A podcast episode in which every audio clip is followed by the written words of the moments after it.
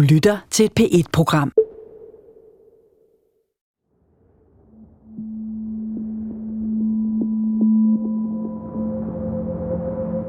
Det er en sensommerdag i august. Line sidder i toget på vej fra København til Slagelse. Hun skal hjem til sin kæreste Patrick, og hun er glad, for forholdet imellem dem er på vej til at blive mere og mere seriøst. Så seriøst, at de har planer om at finde en lejlighed sammen. Jeg var vildt forelsket i ham, så jeg har ikke lyst til at løbe nogen steder.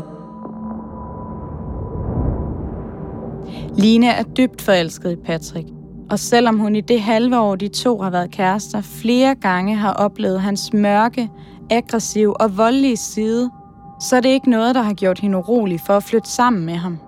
Jeg ville jo have, at volden skulle stoppe, men jeg havde ikke lyst til at komme væk fra forholdet. De er allerede begyndt i det små. Hun har indrettet Patricks lejlighed med sine planter, nogle møbler og en ekstra tandbørste på badeværelseshylden. I dag har hun endnu flere ting med i tasken, som hun bærer op ad trappen i opgangen til lejligheden i Slagelse. Men som med et slår det klik for Patrick. Han begyndte at smadre alle mine ting. Kaste ting ned ad trappen og ud af vinduet. Råber og skriger hende, og vil bare have hende væk og ud af mit liv. Der havde han kastet øh, en reol ned ad trappen. Og så øh, tog han fat i mig og kastede mig ned ad trappen. Og jeg landede så oven på den reol, der sad spændt på trappen. Så hun øh, kommer rigtig slemt til skade på sine ben. Ikke noget blod eller noget, men hun slår sit ben rigtig meget, sine ben. Og jeg kaster en reol ned ad trappen ovenpå hende. Som heldigvis satte sig i spænd lige over hovedet på mig. Så det nåede kun lige at ramme mig, og så tog det faldet, eller hvad man skal sige. Så skreg jeg på, på vores underbog på det tidspunkt. Her for enden af trappen ligger Line nu og skriger efter hjælp fra underbogen. Oppe øverst på trappen står Patrick og kigger ned på sin kæreste, som han nær havde slået ihjel. Det her burde være slutningen på et hvert forhold. Jeg er overbevist om på det her tidspunkt, at vi er gået fra hinanden. Fordi jeg har været rimelig vild og voldsom. Men Line, hun vil gerne snakke om det. Line vil mere end at snakke om Patricks voldsproblem. Hun er godt klar over, at han før har ødelagt forhold, fordi han har været voldelig. Så hun stiller et ultimatum. Han skal søge hjælp. Og Patrick, der kort forinden har smidt sin kæreste ned ad trappen, tager imod den udstrakte hånd. Det her skal være en ny begyndelse. Nu vil han have hjælp, men da han selv rækker ud, er der ingen hjælp at hente.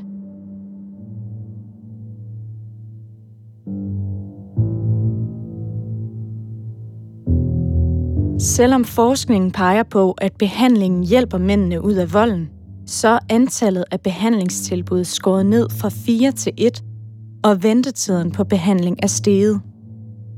Så i forbindelse med forhandlingerne om finansloven for 2020 lover Socialminister Astrid Krav, at regeringen vil styrke hjælpen til voldsudøvere. Men blev der overhovedet afsat flere penge til behandlingssteder for voldsmænd på finansloven, og vil ventetiden nu blive kortere? Du lytter til P1-dokumentaren Hjælp mig, jeg slår min kæreste. Den er tilrettelagt af Cecilie Niskov og mig. Jeg hedder Stine Glise. Hej. Hej. Hej, kom ind for. Hej. Hej, Patrick. Cecilie. Hej, Cecilie. Hej. Hej. I februar 2016 bliver Patrick Løvgren, en høj, lyshåret og ret muskuløs fyr, forelsket i Line Sejer. Hun er en spinkel, lille og lyshåret pige, som han falder for med det samme. Det startede faktisk en valentinsdag. Og det var jo, som de fleste forhold går ud fra, starter med en masse blomster og kærlighed og så videre. Men til at begynde med var vi meget forelskede og, og sammen hele tiden, og alt var rigtig godt til at starte med. Men da nyforelskelsen er over, kommer hverdagen. Og sammen med den begynder Patricks mørkere sider at vise sig. Jamen altså, jeg vidste, at Patrick altid har haft den her turbulente fortid og, og familieforhold og sådan noget, da han var barn. Jeg vidste også godt, at der havde været vold hjemme hos dem. Min far, han kom tit rigtig sur hjem og sparkede døren ind på et tidspunkt, kan jeg huske, hvor han sparkede hul i døren og råbte og skreg, og min mor blev pisse bange, og han kastede med kaffemaskinen, og så det splantede en million stykker og sådan noget. Og de, og de var som hund og kat på det tidspunkt, ikke? Så det var bare mega skræmmende at være lille i det hjem der med en far, der var virkelig, virkelig sur på min mor hele tiden. Og det sætter sig i ham. Han bliver selv voldelig og aggressiv, og inden han møder Line, er flere af hans tidligere forhold sluttet, fordi han selv har været voldelig over for sin partner. Den her opbyggede vrede skal også komme til at gå ud over Line. Der er ingen tvivl om, at det her med at have selv været udsat som barn, eller at have overværet øh, volden mellem ens forældre, det er en, en stor risikofaktor for selv at blive udøvende senere i livet. Det her er Sara Dokkedal. Hun er psykolog og er lige nu i gang med at forske i partnervold på Syddansk Universitet. Og det kan på den måde godt gå i arv, når man ikke har lært de basale færdigheder i forhold til det her med, hvordan man er i intime relationer.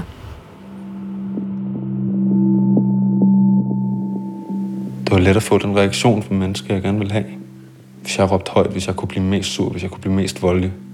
Så de andre, de kunne frygte mig. Jeg var voldelig, fordi det gav mig magt. Da Patrick og Line har været kærester i et halvt år, kommer han hjem fra en barnedåb med sin gamle plejefamilie. Og han er vred. En vrede, han med det samme lader gå ud over Line. Han sparkede mig ned af sengen og har skubbet mig til at starte med. Skubbet mig ind i døren eller ind i væggen eller sådan noget. Har man så ikke bare lyst til at løbe skrigende væk? Jo, både og. Altså det, det havde jeg jo ikke, for jeg var vildt forelsket i ham, så jeg havde ikke lyst til at løbe nogen steder. Men det vidste jeg, skulle. Så det var en ren fornuft-ting.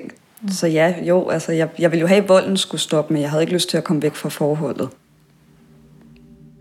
Så Line giver Patrick en ny chance. Det er ikke første gang, hun er i et voldeligt forhold, og selvom Patrick lige har været voldsomt aggressiv over for hende, så tror hun på, at hun og Patrick kan overvinde hans voldelige sider.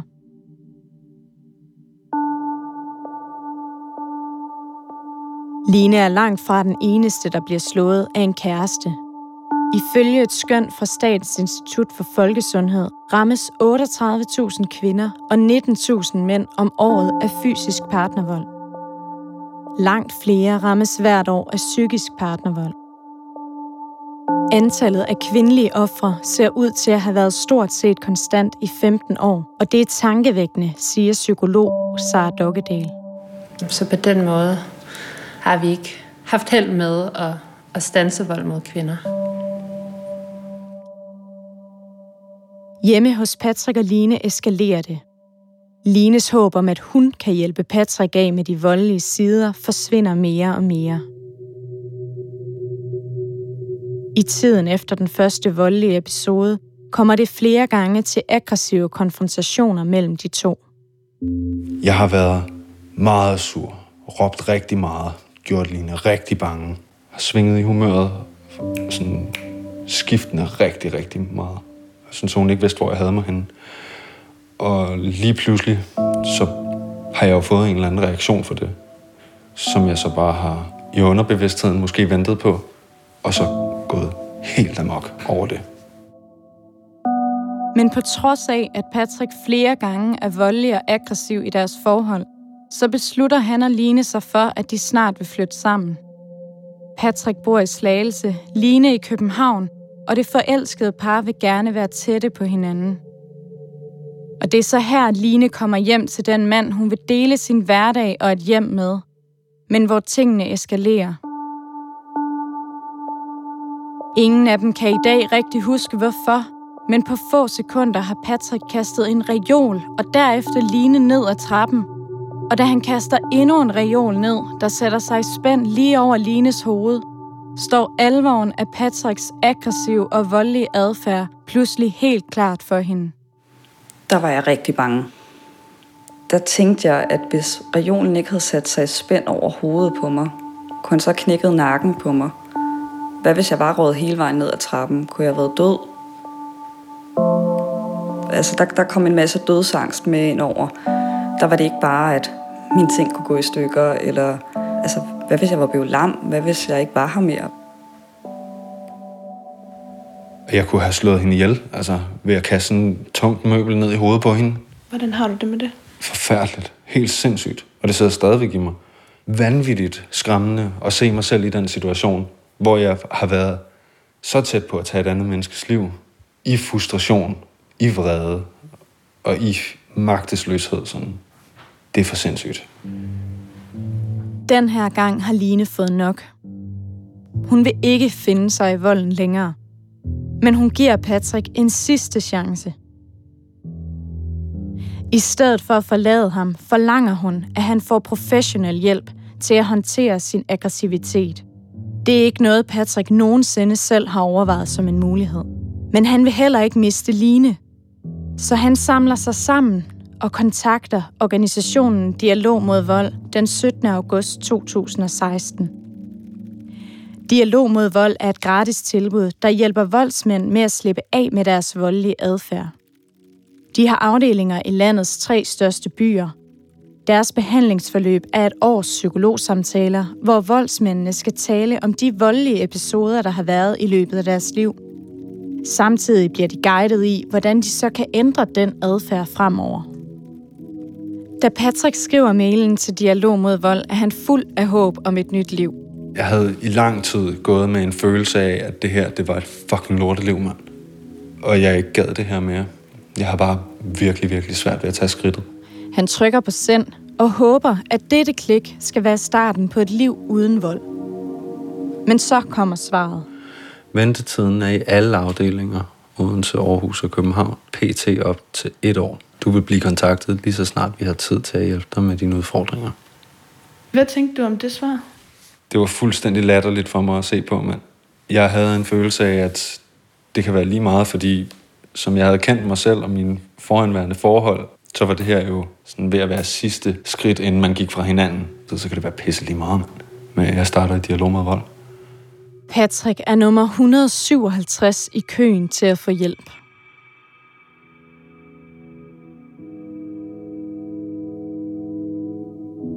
Ifølge psykolog Sara Dokkedal er det vigtigt, at voldsmænd får hjælp lige så snart de rækker ud efter den. Det er enormt tabubelagt. Så hvis man når til den erkendelse, at man har et problem, og at man gerne vil bryde med den adfærd, så er det enormt vigtigt, at når man endelig tager skridtet og henvender sig for at få hjælp, at man så ikke bliver afvist. Men selvom det ifølge Sara Dokkedal er vigtigt, at man får hjælp med det samme, ja, så er ventetiden gået den forkerte vej, siden Patrick rækker ud efter hjælp i august 2016. Da Patrick modtager mailen fra Dialog mod Vold, står der, at ventetiden er op til et år. Men han skal dog komme til at vente endnu længere. I dag er ventetiden steget til to år i København, et år i Aarhus og et halvt år i Odense. Behandlingsstederne kan simpelthen ikke følge med de mange henvendelser, de får. Det fortæller direktør i Dialog mod Vold, Susanne Magnusson. Det er mennesker, der rækker ud efter hjælp, og det er fuldstændig afgørende, hvis vi mener det, som jeg tror, vi alle sammen siger, vi er enige om, nemlig at vi vil have nedbragt omfanget af vold. Dialog mod Vold har selv lavet evalueringer af deres behandling, for at finde ud af, om deres klienter fortsat er stoppet med volden efter behandlingen er afsluttet. Den seneste evaluering viser, at hos 58 procent af klienterne svarer både voldsudøveren og voldsudøverens partner, at der ikke har været vold et år efter afsluttet behandling. Derudover konkluderede Socialstyrelsen i 2011, at behandling af voldsudøvere ser ud til at virke. Rapporten fra Socialstyrelsen bakkes op af psykolog og forsker på området Sara Dokkedal. Forskning siger, at der er, hvad man kunne kalde en lille til moderat effekt af udøverbehandling. Evalueringen af behandlingen fra 2011 blev lavet over flere behandlingstilbud. I Danmark var der nemlig dengang mulighed for at blive behandlet gennem fire forskellige tilbud. I Herning, Odense og Roskilde Kommune kunne man også få hjælp. Men alle tilbudene er i dag lukket. Tilbudene i Odense og Herning lukkede i 2016 og 2017, fordi de stoppede med at modtage penge fra staten gennem en satspulje. Tilbuddet i Roskilde hed Alternativ til Vold. Men på grund af mangel på psykologer lukkede tilbuddet i marts måned i år på ubestemt tid. Der er altså nu kun dialog mod vold tilbage. Siden 2013 har ventetiden på behandling til voldsudøvere i København været på mere end et år, og i maj 2019 var ventetiden helt oppe på tre år. Men så er det som om, der er ved at ske noget. Siden 2017 har Dialog mod Vold fået ca. 7,5 millioner kroner om året fra satspuljen til at drive deres behandlingstilbud til voldsmændene. Men forud for finansloven 2020 lyder det så fra Socialminister Astrid Krav, at behandlingen skal styrkes. Inden finansloven falder på plads, skriver Astrid Krav til P1 Dokumentar. Med vores forslag til næste års finanslov vil vi styrke den ambulante rådgivning til voldsudsatte og udøvere af vold i nære relationer. Finansloven bliver vedtaget den 2. december. Regeringen fik altså sin første finanslov i hus sammen med de radikale, SF, Enhedslisten og Alternativet. Men er der så afsat flere penge, og vil finansloven være med til at nedbringe de lange ventelister markant? Fire måneder efter finansloven er vedtaget, ringer vi til Susanne Magnusson, direktør i Dialog mod Vold, og spørger hende, om de har fået flere penge til at behandle voldsmændene. Nej, det har vi ikke.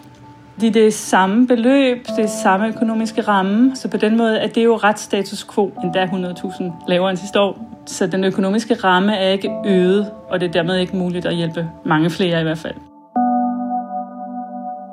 Vi præsenterer også finansloven for sundhedsøkonom Jes Søgaard, for at få ham til at vurdere, om den virkelig styrker den ambulante rådgivning til voldsudsatte og udøvere af vold i nære relationer, som ministeren skrev til P1 Dokumentar.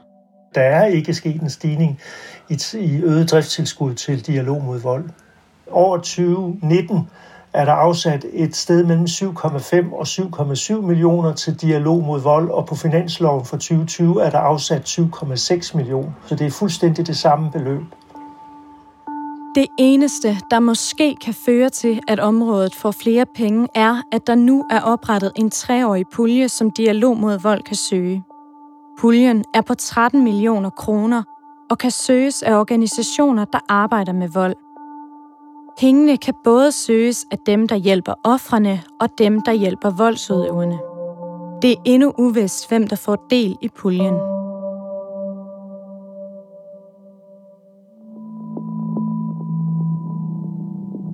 Så umiddelbart er der ikke på finansloven øremærket flere penge til behandling af mænd, der er voldelige over for deres kærester. Vi har spurgt Socialministeren, hvordan hun mener, de styrker området uden at øremærke flere penge. Hun svarer i en mail. Vi har styrket området, så dialog mod vold ikke kun har kortvarig støtte, men er sikret permanent finansiering af deres indsatser. De kan nu planlægge flere år frem, og usikkerheden om deres indsats fjernes. Derudover afsatte vi en pulje på 13,6 millioner kroner, som dialog mod vold kan søge. Hos Patrick og Line er ventetiden lang. Imens han står på venteliste til at komme i behandling, er Patrick flere gange voldelig over for Line og ødelægger hendes ting. Vi er kommet op og skændes over et eller andet fuldstændig åndssvagt garanteret, og der på et tidspunkt, der smækker jeg rigtig meget med døren, sådan for at provokere Line til at give mig en reaktion. Så jeg bliver ved med at stå og smække med døren sådan rigtig højt. Og der falder et spejl ned, og det, det der spejl, der, det falder ned, så bliver jeg sat tilbage igen i alt det her med, at du ødelægger fucking hendes ting igen, mand. Og Line bliver pisse tosset og fucking ked af det og bange for mig igen. På det her tidspunkt har Patrick ventet meget mere end et år, og utålmodigheden presser sig på. Den 4. juli 2018 sætter han sig derfor foran computeren og skriver en mail. Der skal gå mere end tre uger, før han får et svar. Kære Patrick, jeg kan se, at du står som nummer 9 på vores venteliste nu. Jeg kan ikke sige, hvor lang tid der vil gå, men vi kontakter dig så snart du er helt fremme på listen. På det her tidspunkt er Patrick altså stadig bag otte voldsmænd i køen for at få hjælp. Nu i 2020 venter 132 voldsudøvere på behandling, og de mange på ventelisterne har konsekvenser. Helt konkret betyder det, at flere mister motivationen, siger Susanne Magnusson, direktør i Dialog mod Vold. Nu, på grund af, at ventelisten har snedet sig så højt op, så, så er det desværre rigtig mange, der falder fra helt op til halvdelen, når vi ringer rundt. Det er jo kedeligt at skulle tænke over alle dem, der opgiver. Hos kvindekrisecentrene, der tager imod voldsramte kvinder, mener formand Niels Christian Barkholdt, at den lange ventetid til at behandle voldsmænd betyder, at de får flere voldsramte kvinder ind, end de havde fået, hvis flere voldelige mænd fik hurtigere hjælp. Tror du, man kan forhindre, at flere kvinder ender på krisecentre, hvis man hjælper voldsudøverne af med deres adfærd? Man vil helt sikkert kunne hjælpe og nedbringe antallet af voldsudsatte, hvis man i høj grad får meget mere bedre fat omkring alle de udøver, der, der begår volden. Og der ser vi jo, at altså, en tre års ventetid kan vi ikke bruge til noget som helst. Så er der rigtig, rigtig mange, som vi ikke får kontakt med. Og så fortsætter voldsspiralen, og så fortsætter det, det niveau af voldsudsatte, som vi har i dag, og det er alarmerende højt. Selv den organisation, der taler offrenes sag, mener altså, at man kan mindske antallet af ofre, hvis vi behandler flere af voldsudøverne. Men da vi efterspørger voldsoffre og voldsudøvere til denne dokumentar, er der flere kvinder, der skriver tilbage til os, at deres mænd ikke kunne behandles. Direktør i Dialog mod Vold, Susanne Magnusson, erkender da også, at behandlingen ikke hjælper alle voldsmænd. Desværre møder vi også nogle enkelte, det er meget få, men som egentlig ikke rigtig synes, at det er deres øh, ansvar, altså at det er deres partner, som gør noget, som gør, at de gør det, de gør. Og der bliver det jo svært. De her lange ventetider har tidligere været et tema på Christiansborg, og for halvandet år siden fik det daværende ligestillingsminister Eva Kær Hansen til at foreslå, at behandling til voldsudøvere blev skrevet ind i serviceloven. Dermed vil kommunerne være forpligtet til at tilbyde voldelige borgere behandling – jeg synes, der er noget underligt i, at vi stiller krav i serviceloven og til kommunerne om, at når der er tale om alkoholmisbrug i en familie, ja, så skal man hjælpe med behandling. Men når vi taler om udøvelse af vold, så er der ganske få muligheder. Men forslaget fra selveste socialminister Eva Kær Hansen kommer aldrig videre, for det er ikke populært at hjælpe den, der slår, fortæller den tidligere minister. Jeg er også stødt på den i debatten med, at øh, nu skal vi jo ikke bruge penge på den der elendige voldsudøver. Det er jo bare en, øh, en person, vi ikke øh, bryder os om, hvor man i virkeligheden tænker alt for kortsigtet, fordi ved at hjælpe voldsudøveren, jamen, så kan vi mindske antallet af voldsoffre. Så Eva Kær Hansens ønske om en behandlingsgaranti til de voldelige mænd bliver aldrig til noget, for Patrick betyder en manglende behandlingsgaranti, at der går to år fra han henvender sig første gang, og så til han får tilbudt behandling. Men Patrick holder fast. Både i Line og i viljen til at vil gøre noget ved de aggressioner, han ikke kan styre. Den 28. august 2018 får han den første psykologsamtale. Det var som om, at det blev en lettelse for mig. Der var noget, der faldt fra mine skuldre. Jeg følte, at jeg kunne på en eller anden måde overlade meget af det ansvar, jeg selv følte, at jeg skulle tage, kunne jeg ligesom læse af på dem og sige, endelig er der noget hjælp, mand. På finansloven for 2020 var der ikke umiddelbart afsat flere penge til at hjælpe voldsmænd i nære relationer, på trods af ministerens løfte. Men så sker der pludselig noget. Noget, der intet har med vold og parforhold at gøre, men som pludselig giver området fornyet fokus. Vi står i en ekstraordinær situation. Coronavirus spreder sig ekstremt hurtigt. Det er store forandringer, vi kigger ind i. Udbruddet af coronavirus lukker Danmark ned. Mange familier og par bliver isoleret i deres hjem, og det er ikke nødvendigvis godt for voldsoffere og voldsudøvere. De første dage melder kvindekrisecentrene om flere henvendelser. Fra den ene dag til den anden oplevede vi simpelthen en stigning i antallet af kvinder udsat for vold, der havde brug for en krisecenterplads. Og optællinger fra politiet bekræfter problemet. Det viser en agtindsigt til Berlinske. Anmeldelser om husspektakler i danske hjem steg med mere end 25 procent i marts og april i forhold til året før. Det samme ser man i flere andre europæiske lande. I Frankrig er henvendelser om partnervold steget med 32 procent tre uger efter landet indførte udgangsforbud. Alt det her får derfor Folketinget til at styrke voldsområdet.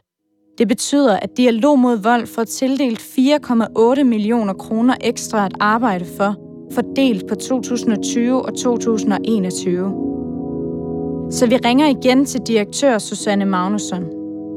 Det er vi selvfølgelig rigtig glade for. Corona har været en klar belastning for familier, der har udfordringer i forhold til vold. Og det hjælper den her bevilling også til at følge op på og få hjulpet flere og mere. Og det, der er det store problem her, det er jo ventelisterne, at, at voldsudøverne venter rigtig mange, nogle gange år på at få behandling. Hvad kan den her bevilling gøre ved det problem? Lige nu og her kommer den jo til at hjælpe i den periode, vi har den med, at vi får noget mere kapacitet. Det er desværre bare kortvarigt. Bevillingen hjælper os jo ikke med at hjælpe flere på den lange bane. Den 31. oktober 2019 afslutter Patrick sit behandlingsforløb hos Dialog mod Vold. Behandlingen har fået ham til at forstå, at han i overvis har handlet forkert, og i dag er han heller ikke i tvivl om, at han ville have udsat Line for langt mindre vold, hvis han havde fået hjælp noget før. Set i bagspejlet, så har jeg været fuldstændig vanvittig og gjort en masse sindssyge ting, men jeg er også et menneske. Og der har jo været en årsag til, at jeg har reageret, og jeg tror ikke, jeg lyver, når jeg siger, at de fleste, der har det sådan her, de vil også gerne ud af det. Har lyttet til dokumentaren Hjælp mig, jeg slår min kæreste, som er tilrettelagt og produceret af Cecilie Nisgaard og mig selv. Jeg hedder Stine Glise. Montering og lyddesign af Marie Killebæk. Redaktør er Jens Wittner Hansen. Du kan finde alle P1-programmer på dr.dk-p1. Det giver mening.